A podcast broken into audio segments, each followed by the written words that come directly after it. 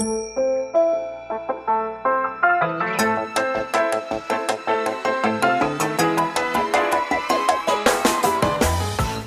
lieve luisteraars, welkom bij de Stories of Inspiration podcast van What's Your Story.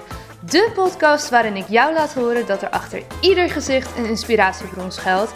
En waarin ik jou heel veel tips ga geven over hoe jij meer naar buiten kunt treden met jouw authentieke verhaal. Heel veel plezier met luisteren en na afloop ben ik onwijs benieuwd wat je ervan vond. Stuur me een berichtje via Instagram als je wil reageren, als je vragen hebt of als je jouw verhaal ook zou willen delen. Veel plezier met luisteren!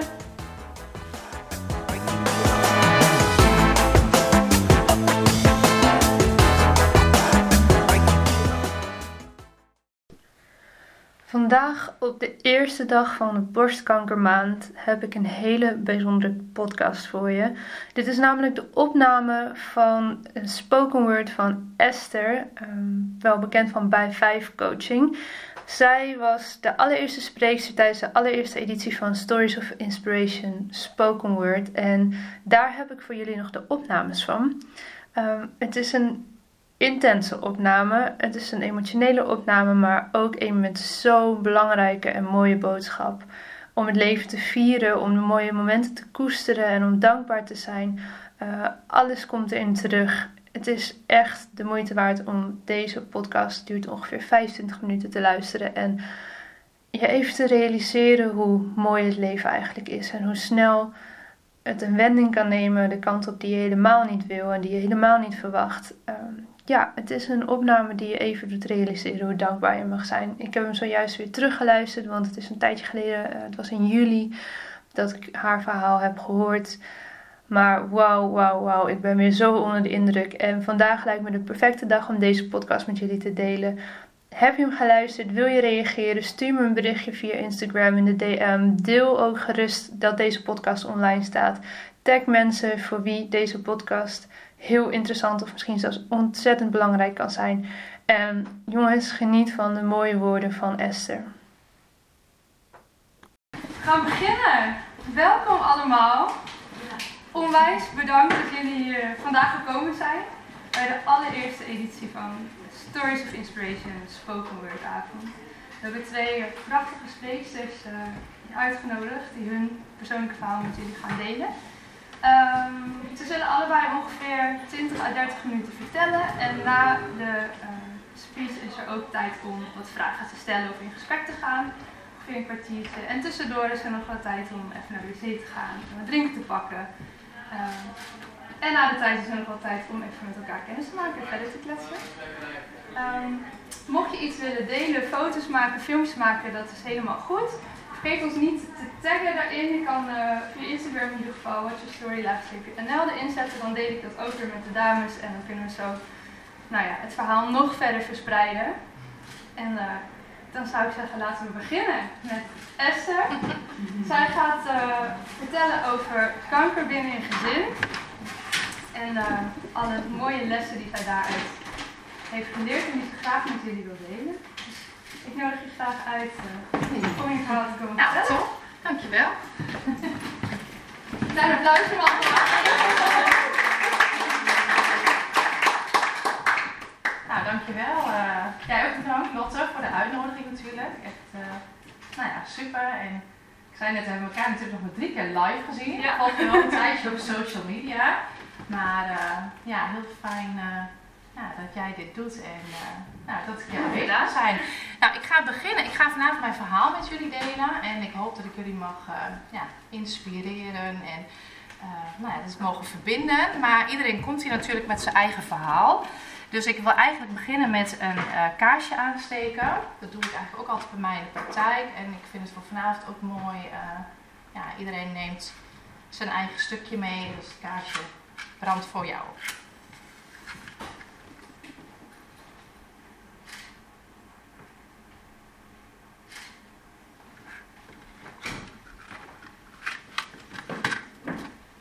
Mijn spiekprikjes bij de hand natuurlijk. Geef kanker een gezicht. 1 op de 7 vrouwen krijgt borstkanker. 1 op de 3 mensen krijgt kanker. Het is 2 december 2014. Een paar dagen daarvoor ontdek ik een bultje in mijn borst. En daardoor gaat het eigenlijk heel snel. Niet wetende eigenlijk dat dat moment mijn hele leven zal veranderen. In een tijd dat we eigenlijk bezig moeten zijn met schoencadeautjes, verlanglijstjes, wat eten we met kerst, start voor mij en mijn gezin een reis in de achtbaan. Niet wetende hoe het verder zal gaan. De ochtend staat vol met gesprekken en onderzoeken. Daarna geeft de arts aan dat we eigenlijk naar huis mogen komen en dat we die middag later terugkomen in het ziekenhuis. Ik wist eigenlijk gelijk al dat het boskanker was en we dachten, ja, teruggaan naar huis, hoe dan? Hè? Gezin met drie jonge kinderen. Dus we hadden een vriendin gebeld en die zei van kom maar langs. Dus we vielen elkaar in de armen, huilen, praten, knuffelen. En eigenlijk ook heel veel geen woorden. En dat zal ik later in mijn hele traject nog vaker horen eigenlijk. Ik heb er eigenlijk geen woorden voor. En dat is eigenlijk precies wat het is. Want soms zijn er ook geen woorden voor dit soort dingen. Die middag krijgen we dus als we terugkomen te horen dat ik boskanker heb. Ricardo, mijn toen nog vriend, is eigenlijk heel erg emotioneel gelijk. En ik ben eigenlijk flabbergasted. Bij mij komt de reactie eigenlijk pas later. Ik ben stil. We vertrekken naar huis. Met eigenlijk de zware taak onze drie dochters van 1, 5 en 7 te vertellen: Mama's borst is ziek. En hoe doe je dat? We halen diep adem, gaan naar binnen. Mijn ouders, die zijn hier vanavond aanwezig, zaten op de bank met de kinderen. En daar ging het eigenlijk. Mama's borst is ziek. En toen niets. Het was stil. Kinderen spelen ook weer. Later zal ik leren hoe dat zit. In het begin denk je nog, hebben ze het wel gehoord? Nou, ze hadden het zeker wel gehoord. De arts raadde ons die dag aan om verder niets te vertellen. Want we wisten natuurlijk nog niet hoe het zou gaan. Verderop in het proces leer ik eigenlijk, dat was eigenlijk het slechtste advies ooit. Het is alsof je vertelt, weet je, we gaan morgen naar het pretpark. We vertellen nog niet welke. We vertellen ook niet wat we allemaal gaan doen. En er komen vragen. Hoe laat gaan we weg? Krijgen we een ijsje? Uh, wie gaan er allemaal mee? Uh, wat kan je er allemaal doen? Kinderen hebben een niet pluisgevoel. En dat was eigenlijk precies wat hier gebeurde. Ze voelden, er is eigenlijk van alles te vertellen, maar jullie zeggen eigenlijk niks. En wat dan? Mijn tip is daarom ook altijd vanaf het begin: vertel je kinderen wat er is. En vertel, waarschijnlijk gaat het zo. En als het niet zo zal gaan, dan vertellen we jullie hoe het wel gaat. Maar we houden jullie op de hoogte. Nou ja, ik zocht heel internet af en uh, nou ja, de besloten Facebookgroepen natuurlijk, bol.com, noem maar op. Hè? En um, ik vond het boek Mama's borst is ziek. En ik dacht, dat moet het zijn. Ik ga een heel klein stukje eruit voorlezen. Mama is naar de dokter geweest, want ze heeft een raar bobbeltje in haar borst. Mama wordt daar heel erg ziek van. En daarom moet ze naar het ziekenhuis. Luca en Seb vinden het maar een gemeen bobbeltje. We zullen het bobbeltje een lesje leren, roept Luca. Papa en mama zijn heel erg verdrietig. En Luca en Seb ook. Nou ja, en eigenlijk als je de tekst niet kent, is het eigenlijk gewoon een heel leuk prentenboek. En dat was eigenlijk het mooie aan dit boek. Het hielp ons woorden geven aan dat we eigenlijk geen woorden voor zijn. Dus het begint eigenlijk altijd met een mooi boek.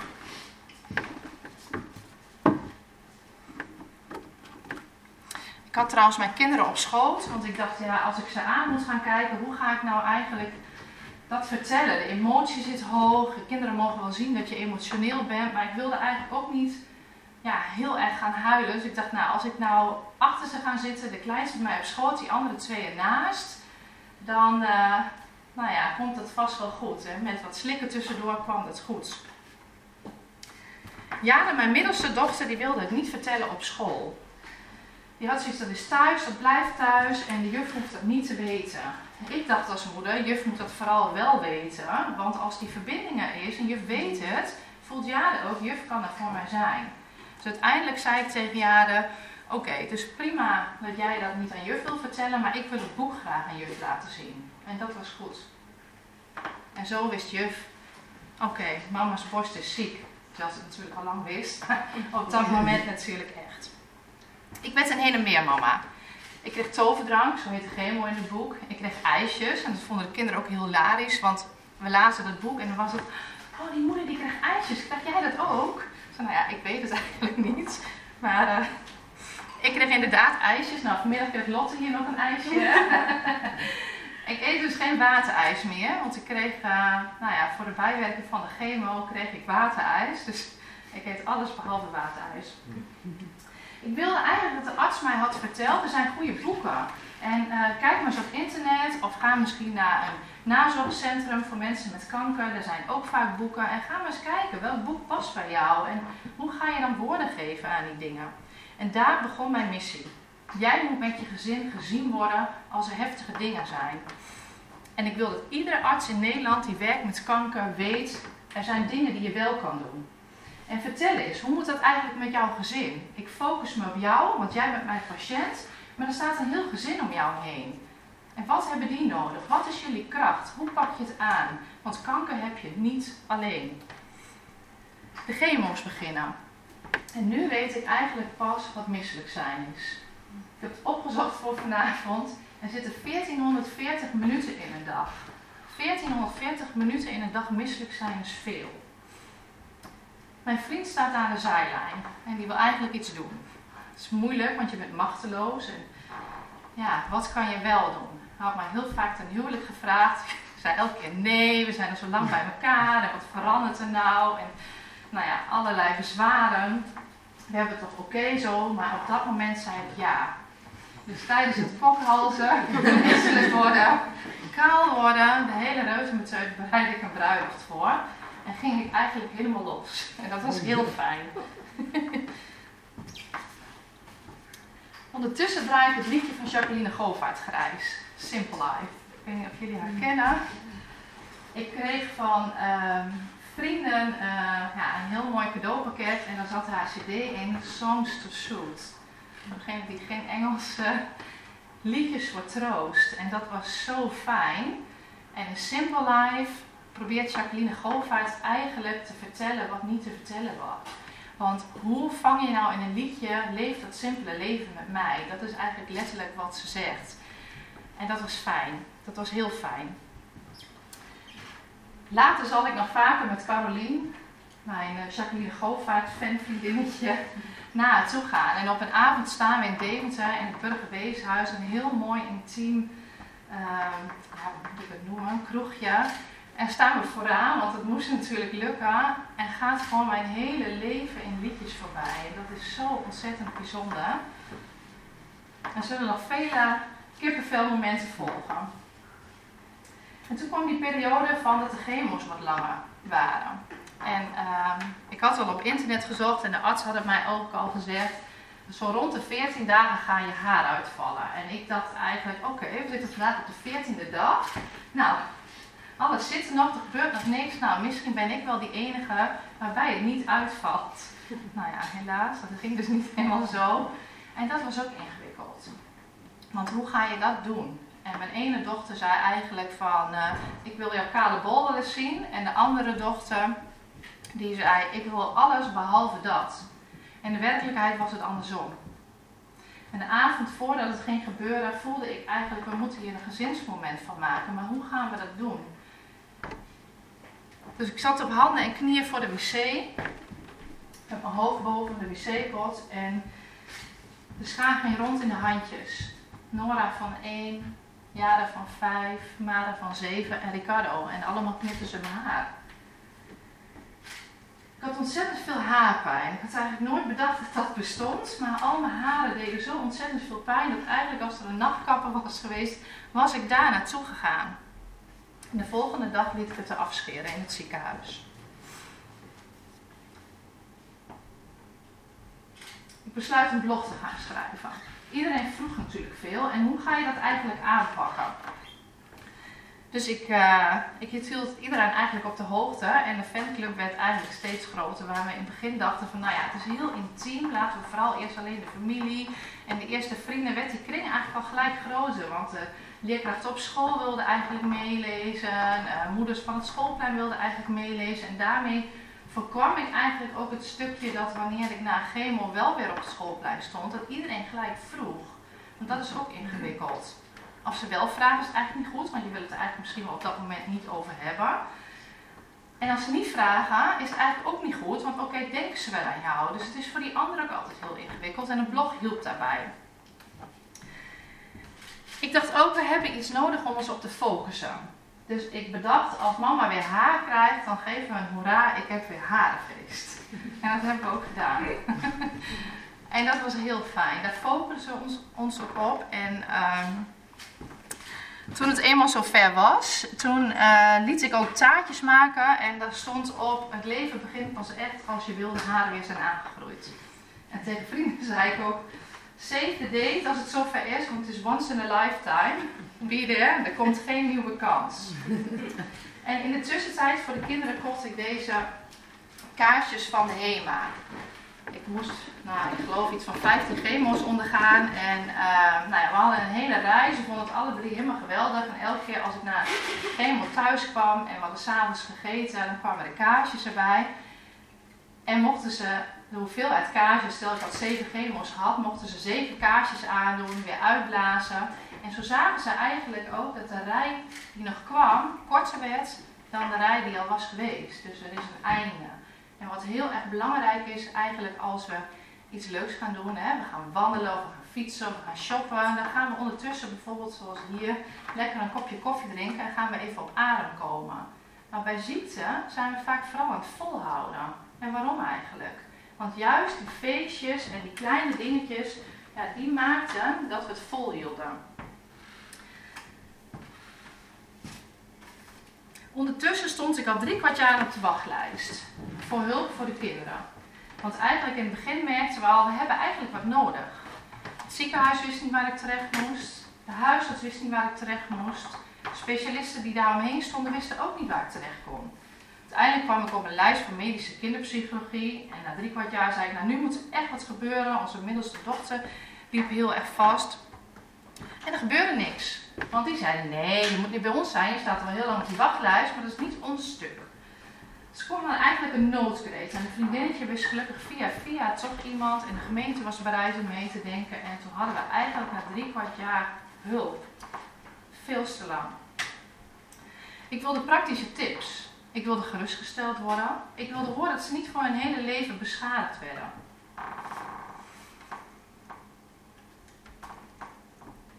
Dat gaf rust, heel veel rust. En elke keer tijdens de chemo nam ik iemand anders mee. Het was een beetje een soort feestje ook. We zeggen niet wat, we gaan doen. Je wordt opgehaald, thuisgebracht, je wordt geëntertained. Mensen namen lekkers mee en dat was heel fijn. Een vriendin maakte het heel bont, want die zette daar altijd de hele tent op de kop. Dus dat was ook wel wat de humor bracht in de situatie. tijdje daarna volgde een test. Want je moet eigenlijk altijd, uh, uh, ze monitoren elke keer met, met bloedonderzoeken van, goh, zijn je bloedwaardes nog goed? Ehm, eh, mag je nog weer door? En ik moest testjes doen met mijn neus aanraken en over een lijntje lopen. En waar ik eerst eigenlijk nog moest lachen, waar ik dacht van, oké, dat doe ik gewoon, kon ik het eigenlijk niet. Dus dat was confronterend. En dat maakte eigenlijk ook dat mijn operatie naar voren werd geschoven. En dat was pittig. Voor ik het weet lig ik op de OK. Draai ik het liedje van Jacqueline Govaert veel. Losing Dreams You Come To Care About. En dat was eigenlijk een beetje zoals het voor mij voelde. Mijn leven staat stil. Ik was 36, ik werd daar zo uitgeplukt. En ja, hoe zorg je eigenlijk dat je weer meedoet in het leven? Er was een hele lieve anesthesist. Ik hoorde dat er iemand uh, ook in de zaal zat, uh, ja, vriend van mij, die ook in het ziekenhuis werkte. Nou, het was super lief, want vaak als je onder narcose gaat, dan zegt iemand van, god, denk maar aan iets moois. Dus uh, ja, vanuit liefde zei zij, denk ik tegen mij van, ehm, denk maar aan een palmstrand. Want het contrast was zo groot. Ik kreeg een borstamputatie en ze zei, denk maar aan een palmstrand. En ik had zoveel liever gehad dat zij of zei van, uh, bedenk eens waar zou je aan kunnen denken, wat is een fijne gedachte voor jou. Of dat ze zou zeggen van, hou je borst, nog vast, nu kan het nog, koester dit moment. Kort na die periode zal ik het kinderdagverblijf inlichten. Nora, onze jongste, is inmiddels twee en die, die studeert eigenlijk een beetje voor operatieassistent. Want die is helemaal gewend dat daar van allerlei operaties komen en dat is eigenlijk niet normaal. Dan uh, dient zich de volgende bobbel aan, hobbel aan. Mijn borst. Ehm, ik had een ballonnetje werd geplaatst de rest zou laten komen en dat kapselde helemaal in. En dat werd een heftige periode. En de spoedlijst in het ziekenhuis was een half jaar en dat was echt ontzettend lang. Mijn twee artsen die sleepten mij er doorheen. Ik had twee super lieve vrouwelijke artsen. En die zorgden eigenlijk ervoor dat ze me elke keer weer oppepten. Dat ze er stonden als ik onder narcose moest gaan. En dat was super fijn. Ik kon hen ook meegeven dat wanneer je werkt vanuit je hart, dat het echt wordt opgepikt en dat jij daardoor echt het verschil maakt. En toen hoorde ik ook, dat wordt eigenlijk helemaal niet zo vaak gezegd. Hé, hey, jij doet het stapje extra en ik zie dat en dat maakt voor mij echt het verschil. Dus blijf dat ook doen. We maken een stapje in de tijd. Ik herstel rustig, maak leuke dagjes mee, fijne bezoekjes van vrienden en lieve naasten. Ik verlies ook mensen onderweg. En vooral door het stukje, ik weet niet wat ik zeggen moet. En wat de situatie eigenlijk ook is in rouw. Je ziet vaak dat mensen het heel lastig vinden. Wat moet ik eigenlijk zeggen? En weet je, dat maakt niet uit. Door te zeggen, ik weet niet wat ik zeggen moet, is het eigenlijk al genoeg. Want die ander wil vooral jou. En al ben je stil, dat is prima. Al zeg je, ik weet niet wat ik zeggen moet, dat is precies wat het is. En dat is fijn.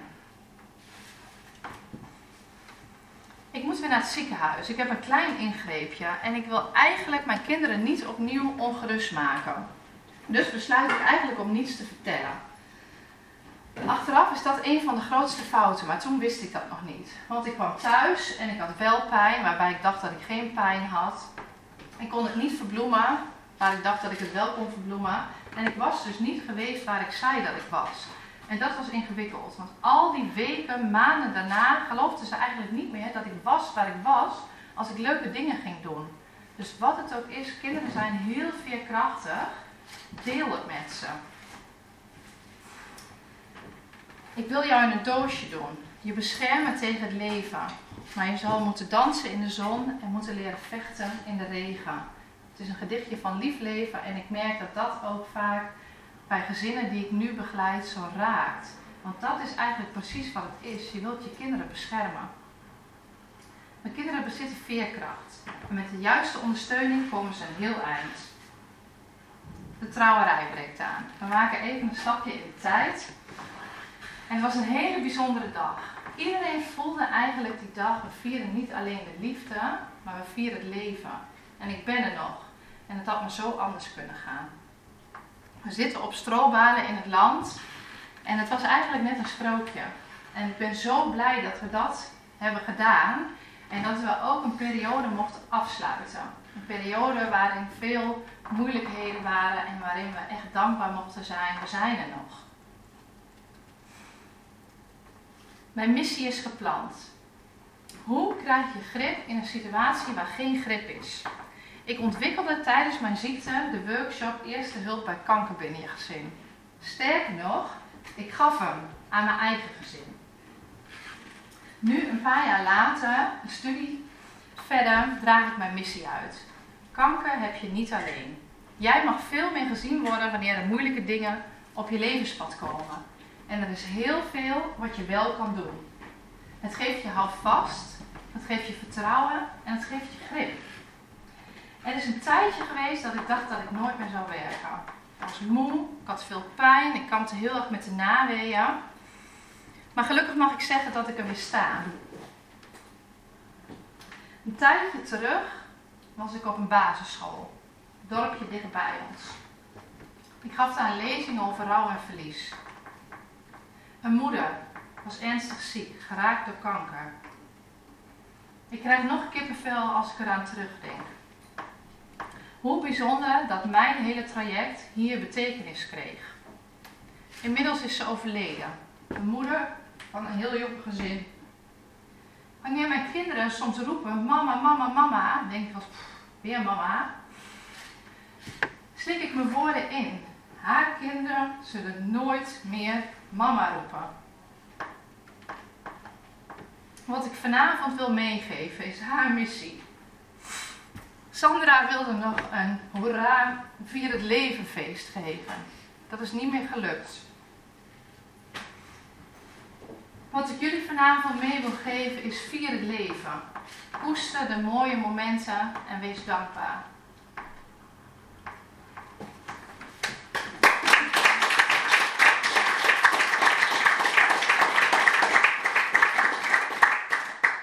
Mocht je wel iets delen over vanavond, zou ik het heel fijn vinden als je de hashtag gebruikt kanker binnen je gezin. Omdat ik graag een vlek wil verspreiden in een beweging dat er zoveel is dat je wel kan doen. Dat gezinnen geholpen kunnen worden. Ik krijg nog zo vaak te horen van mensen die zelf in het traject zitten: waarom weet ik niet dat jij bestaat? Waarom weet ik niet dat jouw collega's bestaan? Waarom word ik niet meer gezien? Phew, nou dat was me, de podcast wel. Deze prachtige woorden van Esther. Ik dacht, ik neem nog maar eventjes een stukje voor jullie op voor ik mijn allervrolijkste outro liedje er weer in knal. Want die overgang is wel heel heftig wellicht. Het is deze maand borstkankermaand en um, Esther zal er waarschijnlijk veel over delen. Zij organiseert ook nog haar eigen evenement later deze maand. Uh, waarin het ook gaat over kanker binnen je gezin. Voor zover ik weet zijn er nog kaartjes voor. Op 31 oktober in Zwolle is dat. Dus via bij 5 coaching kun je daar zeker meer informatie over vinden als je Esther in het echt wil ontmoeten, haar verhaal wil horen. En zij heeft ook nog verschillende andere sprekers uitgenodigd voor deze avond. Jongens, dankjewel voor het luisteren.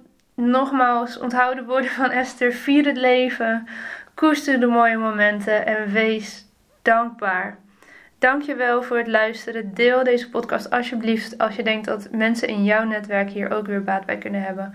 En ik hoop jullie gauw weer te zien bij de volgende Spoken Word avond in Groningen op 18 oktober of de eerste in Zwolle op 1 november. En nogmaals, Esther organiseert dus ook zelf een avond kanker binnen je gezin die specifiek op dit eh, onderwerp verder ingaat. En die is op 31 oktober. Alles is weer te vinden via de linkjes in mijn bio als je erbij wil zijn. En ik wens jullie een hele fijne week. Ja, dat was hem weer voor deze keer. Dankjewel voor het luisteren en ik hoop dat je hebt genoten van deze podcast. Wil je me helpen deze podcast te laten groeien? Laat dan een recensie achter via iTunes of deel in je Instagram stories dat je hebt geluisterd en vergeet maar niet te taggen. What's your story? NL. Zo kunnen wij er samen voor zorgen dat er meer en meer inspirerende verhalen gedeeld zullen worden. Alvast onwijs bedankt voor je support en tot de volgende aflevering.